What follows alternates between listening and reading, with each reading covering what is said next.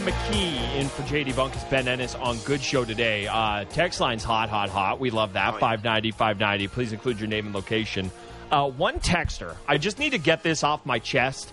I've been getting this on the text line occasionally. I've even got this from some coworkers here, Oh, and I don't like it. I don't I know what you're gonna like it. I know you know what I'm going to say. Now, my name, as I just stated about 30 seconds ago, is Brent Gunning. Now, McKee, you've played you played hockey your whole life. Yeah. You've you've shortened buddies' names your Oh, whole life. Do we have any buds we call like I we played some golf with Mike Zigomanis earlier this summer and I called him Mike a couple times and it felt awkward coming out of my mouth. It didn't want to roll off my tongue. Ziggo. So my name being Brent Gunning, you shorten it to Sam McKee. Gunner. Thank you. No doubt. I, That's an I error. have also accepted guns. That works. Guns? Guns. Now there are a few people who like to call me Gunny. Okay, some some colleagues of ours, and I don't. I've never had the never had the oomph, the uh, the testicular fortitude to just come out and say it to them. So I'm using my platform and my perch right now. Gunner or guns will be accepted from this day forward to the end of time. There shall be no more gunnies, and that includes on the text line or if you ever get to play golf with me. If you're both think- lucky enough to spend time with me and unfortunate enough to watch my golf swing, there shall be no gunnies going forward. One day we'll unpack the, the formula for if you were an er, an o, or uh, e. One day, the formula. One day. Smitty, you know, if your last name's Smith, Smitty. You know, I got a team guy on my hockey team's last name's Chip. I call him Chipper. So it's like there's lots of different things. So we can get into that one day, but not now. One day. Not now. You know why? Because there's actual sports uh, to discuss, including what the Leafs got up to this week. Biggest move they made, uh, not re signing Freddie Andersen. I don't think anyone's surprised by that. But signing Petr Mrazek, the old trade without a trade between the Hurricanes and the Leafs there, just doing the old goalie swap.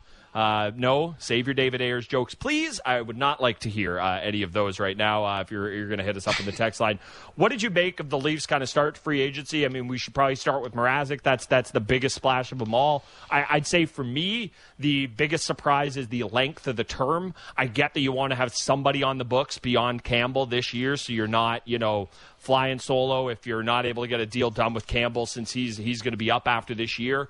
Three years at 3.8 feels a little long for a goalie I'm not all that sold on. But the thing with me and goalies is I'm never sold on them, even when they're going good. I'm just waiting for the other shoe to drop at, at any given time. So where where are you at on the Mrazek signing, and then anywhere else you want to go with the Leafs? There's a lot of stuff that we're similar on, and it's it's our goalie fear. I just fear goalies. It just you know, there's been so many teams and across so many different levels of hockey that have just had their you know their life pulled out by bad goaltending. So it's always just something that's always scared me.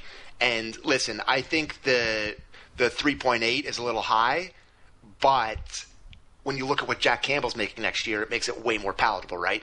You're paying both those guys just a little more than you were paying Freddie Andersen last year. So this is the way of the future. We've talked about it a million times, but it's like the running back thing in, in the NFL. The new sort of, you know, the new sort of way, the new sort of zag is to kind of not pay your goalies a lot of money and to have them be, you know, under a $6 million cap hit. I think that's kind of the smartest way to do it, unless you're the Montreal Canadiens who spends like 14 million on their goaltending. Boy, Habs, having a tough go. You're, you're the commissioner calling him out? Yikes. I did. Oh, hey, remember when they had that run to the final? Nope. Anyways, um, I I don't love Mrazek. It's just one of those classic, like, you know, things in my brain that I just feel like he gets lit up a lot anecdotally. Like he has good numbers, but I just feel like he's had some bad games against the Leafs. He's kind of one of those. He's a snap show, hot-headed goalie, which I never love. I feel like the goalies. I like a calm Your boy goalie. Bennington, though, this is your guy. Yeah, but that's different. That's old. That's old love. Um, I, I don't necessarily love the the hot headed goalie, but listen, they're paying their goaltending position five point five. It's giving them a little bit more flexibility with the forward core. What do they have left now? Three and a half million bucks in cap space. I don't know, man. I, I'm hoping that there's a bit of a splash coming up here. We can discuss what the forward core looks like at this moment, but the way that division's shaping up with the Bruins getting better, the Bolts kind of continuing to do bolty things. Can we stop helping out the Bolts, everyone in the NHL? That'd be great. Mm-hmm. I, I'm con- I am concerned about the playoffs next year. I know the Leafs have a great roster; they have a ton of talent, but that division is a cement mixer, and the bottom half of the Leafs lineup right now is just so thin, Gunner. It's just so thin. So I have my concerns. You can get into it. You can make your case for how it's it's not that big an issue, but I, I'm concerned, man. Well, for, first, and uh, we don't need to go back and forth on this because uh, we'll we'll save our debates for the Leafs and not about how good we think the Boston Bruins or the Tampa Bay Lightning are. Tampa's going to be a good team next year. They're, I'm not going to sit here and tell you they're about to fall off a cliff. I am going to sit here and tell you they've played 100 games or the equivalent of in that small of a sample size in two straight seasons now. And those two straight seasons have been kind of jammed together. Also, we just spent the entire playoff run talking about how integral the bottom six was, how important Gaudreau, how important Coleman were. They're gone. So that team is going to take a mini step back. That is not going to be the Tampa team we've thought of. Are still going to be the best team in the division? Entirely possible. The Boston Bruins are, they have been aging gracefully for a really long time. One day, it's just not going to happen. One day, Patrice Bergeron's going to go to turn over the engine, and it's just not going to go the way it once did. I've been expecting that to happen for quite some time now. Brad Marchand, not the spring chicken we, we quite think of him as. So, again, I think Boston's going to be a good team. They're making a big bet on a goalie that's been playing in Buffalo and hasn't played a game that's mattered in about five seasons. So, I think Boston. He had a winning be... record in Buffalo. That should have been the Vezina right there. Okay, fair. Like, hey, nine seventeen save percentage and a winning record in Buffalo, Vezina. You tell you tell me he's going to win the Vezina this year. I believe you. You tell me he's going to be on waivers this year. I believe you because you know why? he plays goal. Uh, Florida is the team that I think is maybe most scary to me in in that Atlantic. I guess the roundabout thing I'm trying to drive at is the Leafs are in a tough division, but I think they're right there with all of those teams. I, I honestly do. You know, in terms of the how thin the bottom is, yeah, they need to find another body for that third line, preferably one that could punch it up a little bit. But the fourth line, you know, uh, you know, Michael Amadio is is penciled in at center there right now. I don't think that's going to be the guy when when this is all said and done. That feels like more of a Marlies tweener to me. Jason Spezza, uh, Pierre Engvall. I was fine with them being two thirds of the fourth line last year. I'm fine with it again. Ilya Mikheyev can't score, so I'd love somebody that can, but I don't mind. I, I like him as a third line cog. And then I think the thing that we're because we've been too quick to jump to these things in the past is what exactly is Nick Robertson. If Nick Robertson was a prospect for some other team, we'd be looking at them going, ah, there's where they're going to find their punch for the third line scoring. I'm not sitting here telling you he's going to have 25 goals in his first full NHL season. I'm not telling you anything like that. But that's a guy who's going to be able to put the puck in the net if he makes the NHL roster at a camp. So it is thinner than it's been in the past, but I don't think it is a it is as disastrously thin as it kind of appears when you just look at it. And then Michael Bunting, I know maybe he gets a look in the top six, but if he makes his way down to that bottom six, uh, from everything you're hearing about how big a pain in the butt he is to play against, you'd love to have that in there too. So I think they're thinner, but I think how thin is maybe for me a little overstated. Okay, I just this is the time where you know it, I compare it to the Lightning, who have now won two cups. So it's I guess it's a little different situation. But you look at the you know you look at the guys that are kind of coming up for them now, and they obviously they lose they lose Gaudreau, they lose um, Tyler Johnson, they lose Bark, and they lose uh, oh the other guys escaping me uh, Blake Coleman from their bottom from their bottom six. But then they just have these guys that they've drafted and, and cultivated coming up yeah, they have Joseph. They have that Ross Colton who was great for them in the playoffs, and they just winner. Keep, they keep kind of just churning these things in, and it's because they've been able to keep a lot of their their draft picks in the second and third round and draft well, and the Leafs just feels like they haven't had any draft pick. Like they had a first round pick that they got back last year, Rodion Amirov, which I don't think he's going to be contributing to the 2021-2022 Toronto Maple Leafs. And then, you know, you look at this year and they had three picks in the entire draft. It's just the way that these teams that are cash strapped kind of turn over year after year is with their draft pick capital and with these guys that they kind of draft and they move into the lineup. And the last couple years, that just hasn't happened, and they've had to rely on the sort of the old guy method last year. And this year, they're kind of going with the no-name guys. Like, have you ever heard of David Kämpf before yesterday? Honestly. not before yesterday, not a chance. And I no. and I'm, I'm not going to tell you I'm Nick Alberga, But your boy watches out of market no, hockey. I know. I know. So I hadn't heard of him. Look, at, I'm not going to kill the signing. It's a million and a half bucks. They obviously know more than I do about him, but like that wasn't necessarily very sexy. Michael Bunting, I saw a highlight reel of him on Twitter yesterday. Somebody said out where he lost two buck, puck battles, fell down, allowed a clean en- exit from the zone. What I'm saying to you, Gunner, is I don't think a very good job has been done with the depth of this franchise in pretty much every position. I think the, the defensive depth has the best it's ever been, so I'll give him a break there. I think he's done a good job doing the defensive core, which is obviously very important, and they were good in the playoffs. But the forward depth, paying the four guys forty million bucks, to me, it's just not working. It's just not working, and it's just not allowing you to have any punch in the bottom half of your lineup. And when you get shut down in the top half of your lineup and you can't get a goal from anyone other than Jason Spezza in the bottom six in the last three games of the of the Stanley Cup playoffs, that's what happens. The, the, bottom six is really important in the playoffs, the time where the Leafs want to be the best. And when you're running out, you know, uh, a third line of, I don't know, Bunting, uh, Wayne Simmonds, and somebody else, it's just not what it needs to be, in my opinion. And I don't know how you fix it. I don't think we've heard what Dubas says about Mitch Marner. We've heard what he says about uh, William Nylander. I don't think any of these guys are going anywhere. I, as long as he's here, those guys aren't getting traded. I think we can all accept that. I just really, in my heart of hearts, don't think this is going to work. And I want to believe it's going to work, but I really don't believe that this method is going to work, Gunner. We we can talk about the bottom six all we want, and it's going to matter. Like you're going to need contributions from those guys, but at the end of the day, there are four players who are going to decide how far this Maple Leafs team go. One of them didn't play last round because it felt like he almost died at the beginning of the playoff series, and then the other, uh, the uh, one guy showed up in William Nylander, and then you had your two big boys who didn't give you anything. If you get contributions the way you know that live up to their salary for those four guys, this team's going to go on a run. They might not win the cup, and it might be the depth that does them in when they get to a conference final or they get to a third round of the playoffs, something along those lines.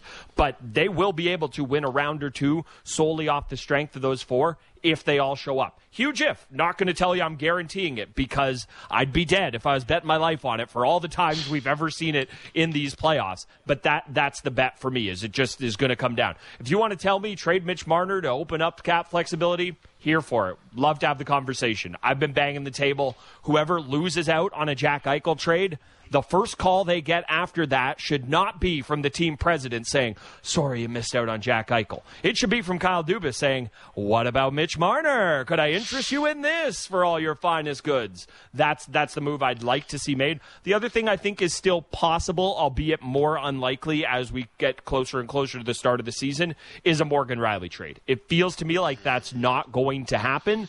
It also feels to me like they can't afford what he's going to be worth. If Seth Jones is getting nine and a half and Rielly's only a year older, Zach Werenski getting paid.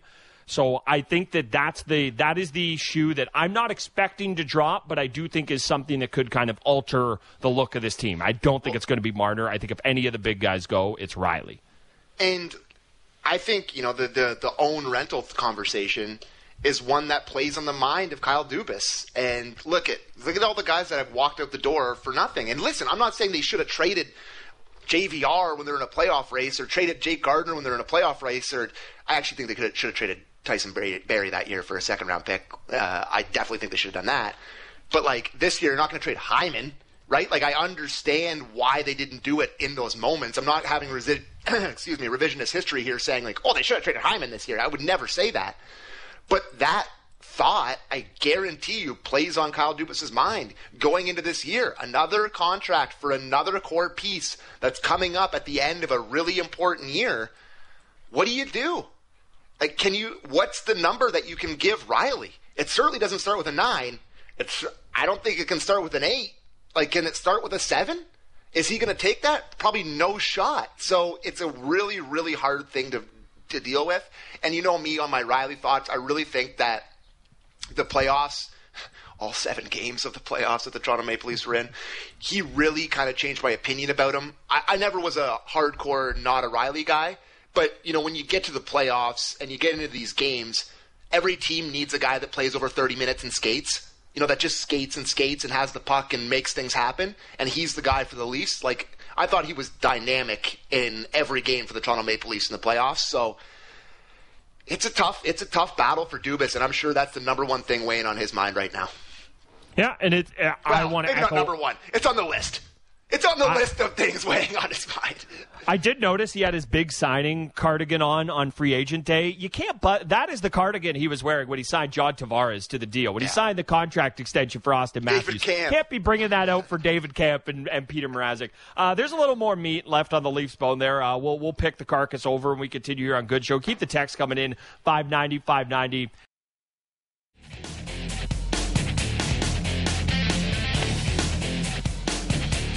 Good show here. Final hour. Brent Gunning, Sam McKee.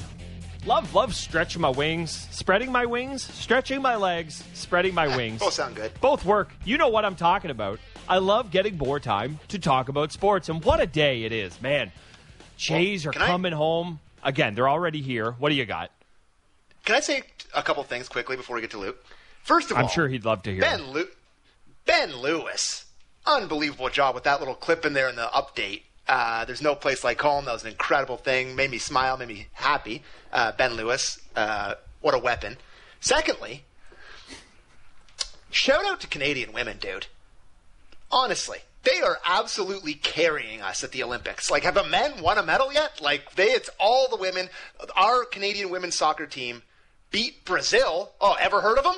In a in the quarterfinals today, uh, this morning, very early this morning, setting up an absolute grudge match against the United States of America in the semifinals. I, you know, it's a 4 a.m. wake up call. I will be getting up for that one. I really can't Wow. wait. Yeah, I'm getting up for that one. It's just too big a deal. Like I couldn't do it because I, you know, it's a big show today. Got a lot, long day going to the Jays game. Needed all the energy. Couldn't get up today. Getting up for that one. Huge deal. Canada, USA. Huge shout out to Canadian women for carrying us at the Olympics. So there you go. I wanted to say that agree. I agree with.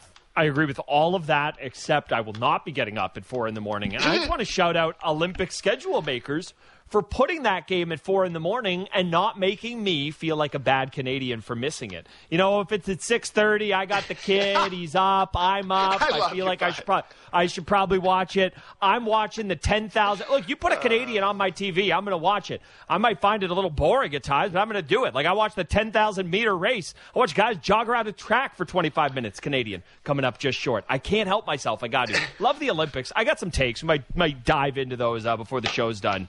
But right now, we're going to dive Yeah. into the the mess. The cap crunch, whatever you want to call it, we want to dive into Leafs land, and who better to do that with us than our buddy Luke Fox, Luke Fox Jukebox on Twitter. Luke, how you doing today? I'm doing fantastic. The long weekend is within sight, gentlemen. I feel like He's this got the week time must today have. too. I know he's playing golf. Oh, are you playing golf, Luke? Right after this, I already put. Yeah, I you- just hmm. put on my. I just put on my sunscreen. I'm ready to go. Oh, he is ready to go. And that don't a know. Where are you boy. Never think you're. Oh, there you go. That's an important question. Wow, uh, Toronto Hunt Club.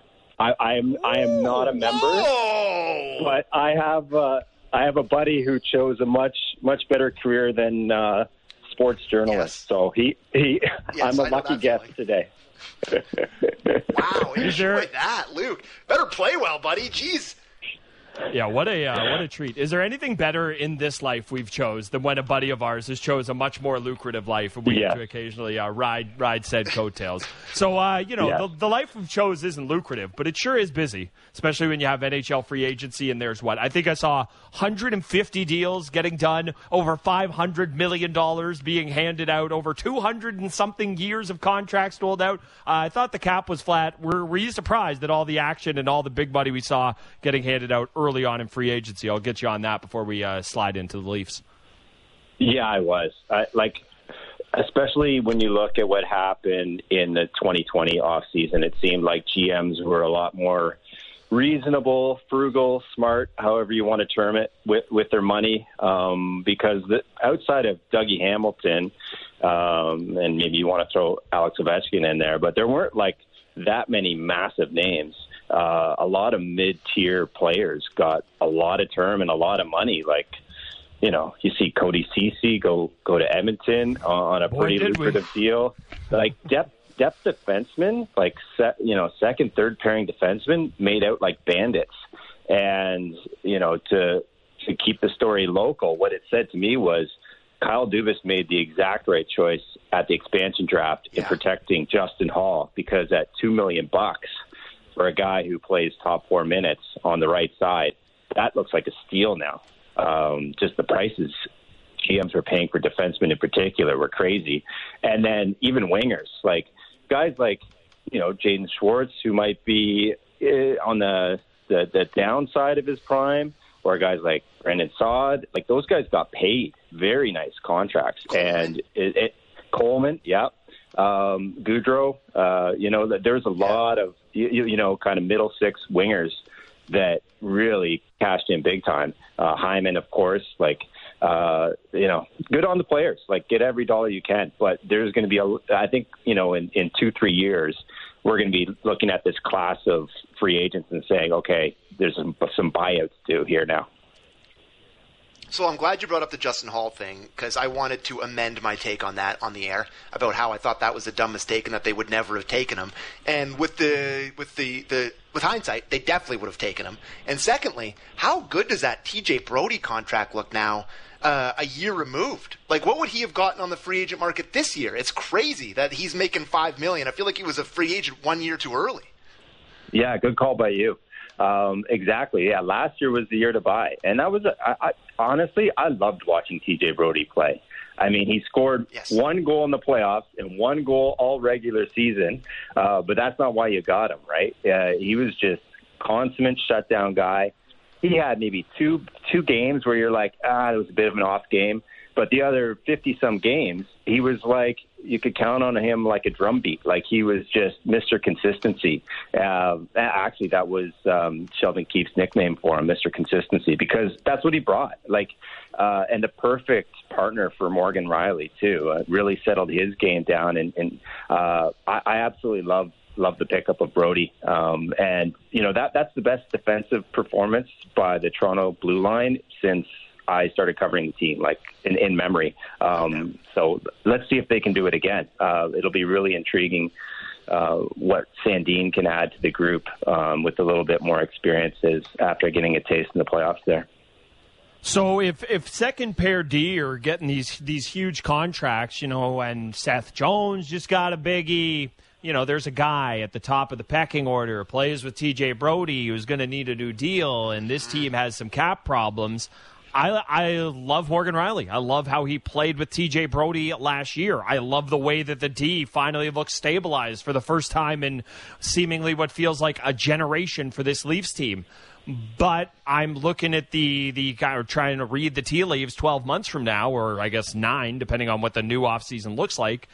And I just can't see a world where Morgan Rielly fits in this team's cap. I would love for him to sign the deal that has him with this group for the rest of the core's run and all of those things. But it just seems to me like, given all the money that's handed out to lesser D than him, it, it seems to me like you'd have to consider exploring a trade because it just feels there's no way you can fit him under the cap next year. I don't see it without unless you move one of the four forwards. Like that's the only way. You you can't you can't pay him uh, what he's worth on the market. Like Zach Werenski last night got over nine million dollars. Um, you know, and and yeah, he, he's coming. He's a bit younger and coming off a, a year in which he scored a bunch of goals. But this is the type of contract at the high end that Morgan's going to be looking at. I don't think he's quite there with Seth Jones and Dougie Hamilton and Werenski. I think, you know, the league views them as, as maybe half a step below those guys. But, you know, if you're Morgan Rielly, it's got to start with an eight, I would think. So um, they're they're in a bit of a pickle. And it seems like they've already made up their mind because I haven't heard any rumblings that they're that they're going to move them. I do know that some teams inquired at least, which is you know just you know, opposing GMs doing their job. You gotta you gotta ask it when a guy's out uh, one year from UFA, but I get no sense that Kyle Dubas wants to trade him. I, I think it's one of those things where he looks at it, he sees Morgan's number at five million dollars, and says we have one year of great value on this guy.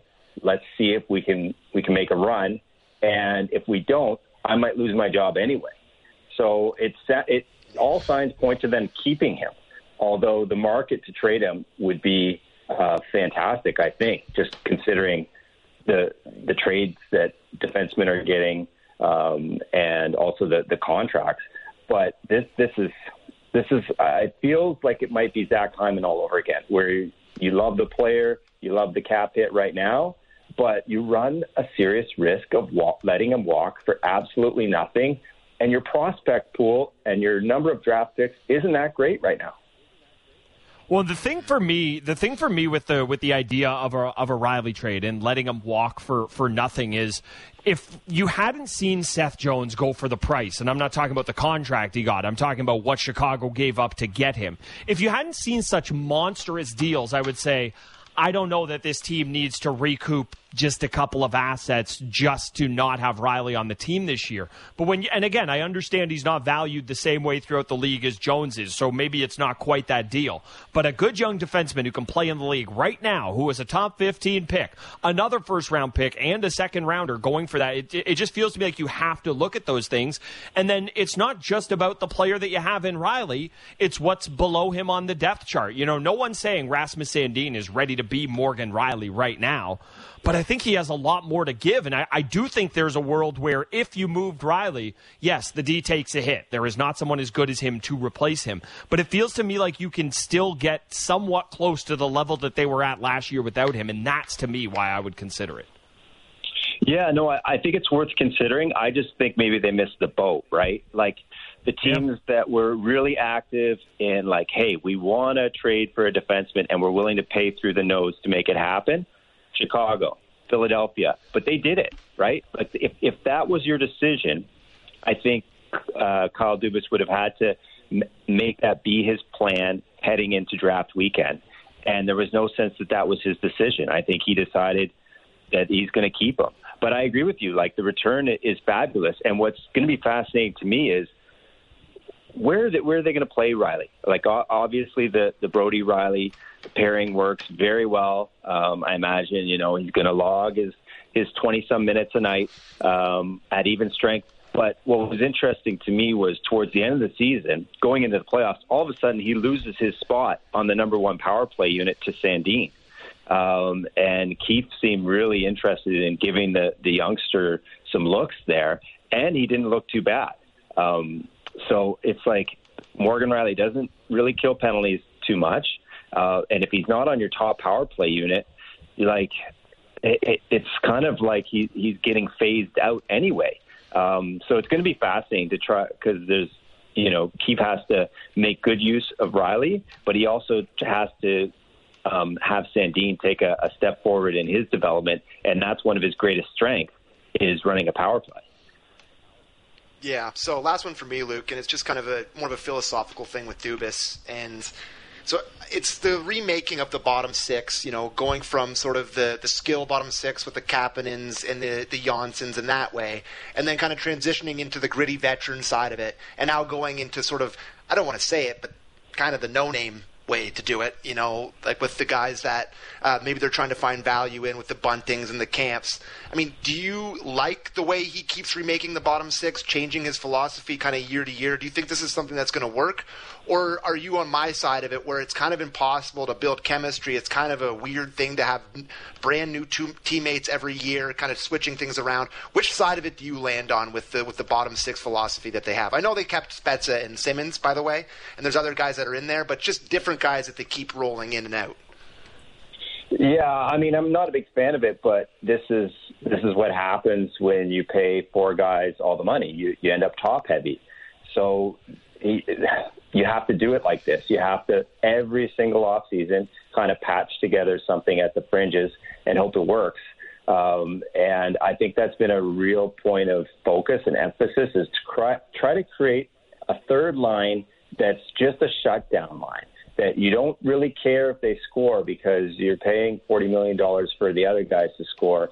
But if they can go up against one of the other team's top two lines and completely neutralize them, you take that as a win. Like if it's it's a it's net net, and then you hope your big guns outscore the other guys, and it maybe frees up one of the other Toronto top two lines to get a weaker matchup and take advantage of that. So you know, for me, the perfect guy for that would have been Phillip Danault, right? He doesn't score goals, but he doesn't allow goals. But they weren't in that that tax bracket in terms of free agents. They they were nowhere close. so what they do is they end up with David Kämpf. Um, you know, good analytics, zero offense in this guy's game, but he can take a ton of D zone draws. And then if he, he loses the D zone draw, he's good at still, you know, recovering and, and helping drive play out of the zone. And hopefully that means Tavares and Matthews take fewer D zone draws and they're put in more prime opportunity um, to score, and you take advantage of it that way. So we'll see. I mean, this this is this is the thing, right? This is the Kyle Dubas model. You you change the pe- the fringe pieces every summer, and you hope there's some chemistry. You hope there's some breakout and some good stories. Galchenyuk was a good story for a while. Jimmy Vesey was not a good story. Travis Boyd didn't work out. But you gather all these pieces and hope that you catch them at the right time. Maybe, maybe Michael Bunting breaks out and becomes a really good second line left winger. Um, maybe he doesn't. You know, it, it's it's it's uh, kind of like create an internal competition, take some inexpensive flyers on guys that you can bury their contracts in the minors for very little cost, and and hope you strike gold. Yeah, on the uh, on the camp thing, anytime you can you can replicate the electricity that was Riley Nash in a Leafs uniform, you absolutely have to have to do it. Uh, Luke, thanks so much for the time. Hey, play well Enjoy today. yourself today. Play well. You know, take pictures with your eyes, not your phone. Enjoy it out there. Hit them straight. All the other golf stuff we love to say. We are both extremely jealous of you, Luke. Enjoy it. All right, thanks. I will have a good have a good long weekend, guys. yeah, you too, buddy. Thanks. You know, he he's a journalist. We work in radio. I don't know what a long weekend is. I'm here today. I I'm going to be here tomorrow. long- Work all the time. Uh, thrilled to do it though. You know, let's be honest. There have been a lot of there have been a lot of uh, late July into August weekends on the sports calendar. Yeah. Where we're sitting here getting excited about the 3M Open and NFL camps, and uh, that is not what's happening right now. That is not what's happening right now. I just got a little email from our lovely boss, Yes. Ryan. Thank you for getting to this. This is wonderful. our boss, Ryan Faber. What a great guy! Just such a great boss, you know. Uh, Look at you. I, I know that he doesn't have a ton of control. He doesn't have any Jays tickets to next give home- you. Oh, okay, okay, okay. Oh, Twelve thirty-five today on Hockey Central. I'm not sure if you've heard of this guy, Wayne Gretzky, the great one, Wayner, uh, new analyst south of the border. So uh, yeah, make sure you keep listening uh, to us until noon, and keep listening after noon because. Uh, Wayne Gretzky is joining the show today at 12:35 on Hockey Central. Uh, my boy, the Muzz, Nick Alberga, Hey now gets to talk to uh, the great one. Love it. So huge get by producer J.R. Manette. Oh no, it's actually Ryan Fabro who's producing it. So he's pulling out the he's pulling out the old contacts. He's ready to rock, and he's got Wayner on the show today. So there you go. How's that for a promo, Fabs? Good. That was wonderful. I'll answer for our boss. You did a great job with that. I'm looking at a wonderful picture of Wayne Gretzky right now. And he is Hmm. holding the Stanley Cup with Jon Cooper and Sheldon Souray. He's just at a wonderful golf course, and it just looks like exactly the state you'd expect to find Wayne in. Just living life. And uh, if I'm going to read into his thoughts here, looking at it like you're a little too comfy with that cup, Jon Cooper. I know you won back to back, but I'm Wayne Gretzky. Kind of my cup, too. Yeah, Uh, let me see that you wanna- yeah, you want to make sure uh, to listen to him on the station. Twelve thirty-five. Join the guys on Hockey Central. Uh, anytime uh, the Great One speaks, you should listen, and he'll be talking about Yes. a lot of hockey uh, going forward. New TNT analyst. I'm excited to see uh, what happens there. I'm excited to see what happens with this Leafs plan. I'm a little more bullish on it than than you are. I I think that every year we go into the bottom six, wondering who are the guys who are going to hit, and as long as kind of one of them does it'll work out okay. Be that Robertson, be that Bunting. I think if one of those guys hit and give you the kind of offensive pop you're looking for, you're going to be all right. I mean, those are big question marks. One guy's played 26 games in the other in the NHL. The other guy weighs 26 pounds. So I'm not going to sit here and tell you that they're both locks, but th- that's the bet for this team is that the big four are the big four, and that one or two of those guys, you know, shows up this year. And and listen, I don't want to go on the record here saying that I don't like the Bunting signing because I do. And uh, Uh, you know, it was a nine two year 900k per year for a guy that was apparently getting offered more money on the thing, and he took a hometown discount. Played for the Soo from Scarborough. Like, yeah, I like him. Like, I like the contract, but it's just you know, if, just don't lean too hard on Michael Bunting. Is all I'm saying. You know, let, let's not have like the the first you know training camp skate and they're like, "Oh, Michael Bunting skating on the top line." Let's not. That's that. going to happen. Okay, That's going to happen. Ah, I know it's going to happen. All right, Let, we got a few Leafs texts, so we got we're getting a million texts today, and I love the texts. Oh, sorry, I've one. I have one. I have one more Leafs me question to throw at you before we jump in there. As presently constituted, you do want Kerfoot up on that second line left wing with, with Tavares and, and Nylander. Like we're done with the Alex Kerfoot playing third line center experiment. We've we've seen enough yeah, of I that. think so. Yeah, I think so. And I, unless they trade him, you know who I would love on that line, and I think would be a really great fit is a guy that's kind of been floating around the room. Oh, I forgot to ask Luke about his picture of of Mrazek and and Tomas Tatar that he tweeted out yesterday cryptically. I think that would be a very sexy fit on that line. Maybe having a Tomas Tatar with those two guys who are really good at getting the puck and setting guys up. Uh, that could be a really good fit there. I've always kind of admired him from afar, but he never plays in the playoffs, so maybe not the best fit on the Leafs. Anyways, uh, yeah, Kerfoot is probably there. I think I think that's a pretty safe bet, and I don't mind it. Honestly, those two guys are so good they can carry whoever on that line, and I think Kerfoot's a capable enough player to play with them. So I'm fine with that if that's what they go Well- into the season with.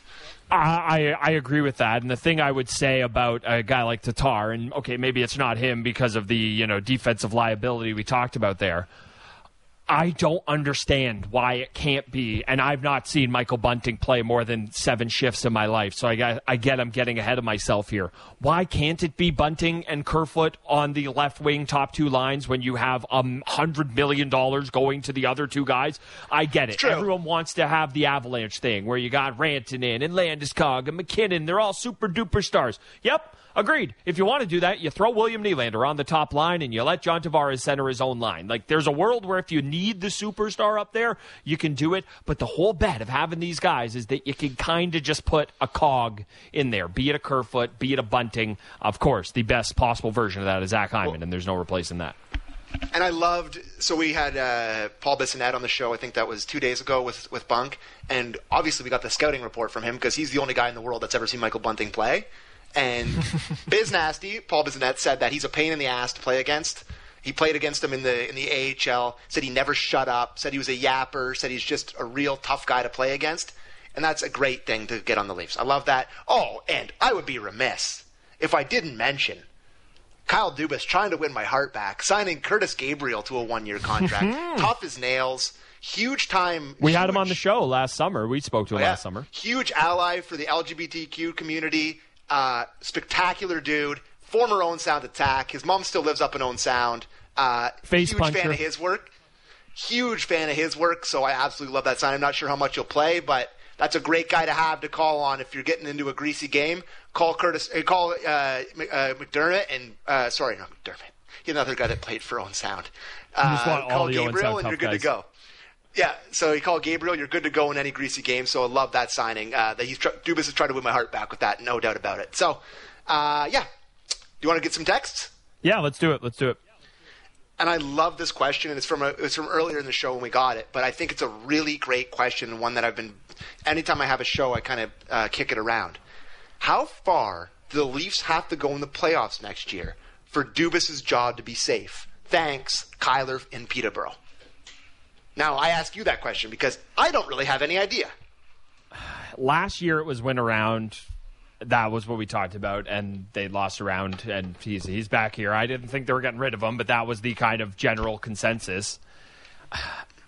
I do think there's a world where they win just one round, and he's back, and the plan is mm-hmm. continuing and progressing and all of that. Now, that world is you're you're beating Boston, and then you're losing to Tampa in a seven game series, or vice versa. Yeah. That's what that world Correct. looks like. I don't think just winning around guarantees it. I think it probably keeps you safe. And again, I think a big part of that is who you're going to beat if you win around. It feels like the worst possible team you could beat and win around next year, just the way we, we're looking at the Atlantic and the way we're looking at the East. It would have to be that Florida team. And this isn't your slightly older brother's crappy Panthers team. This is a real, No, it's this is a real Panthers team with Barkov and guys you like. Uh, the one that got away, Mason Marchment. Hmm, you'd love to have him in the mix uh, on the on the bottom six. I think there's a world where he, where the team wins a round and Dubas is safe, but it's not a lock. Just winning one round is not a lock. You win two, that's absolutely guaranteed, set in stone. He's coming back. One probably does it though. Okay, and here's Where are you here's at? something that I you don't know. You don't know. I don't know. I have no idea. Like, I guess a win, a round win, but then the goalposts have completely changed to what this team's supposed to be, right? This was a mm-hmm. cup. This was weird. This was presented to the Toronto Maple Leafs fans as a cup contending window, and they haven't got past the first frickin' round. So, I, you know, if it's like, yeah, we did it, we got past the first round, yeah, everyone's safe. Is that right? Is that correct? I don't know. Like, it's just such a complicated team to cheer for and talk about right now. It's just so hard to know what the expectations are now. Yeah, and that for me is why it all depends on how it looks like. You win the first round, I don't care. You you steamroll Boston, but then you go get steamrolled by a Tampa or somebody like Then that. what? Then what? Exactly, because you're going to have people talking out of both sides of their mouth. There will be the Tampa got swept by Columbus, and then the very next year won the cup. It'll be right there. Uh, let's let, how about let's just shake hands. Uh, we'll do it through our Google chat here. Yeah, let's not let handshake. that happen.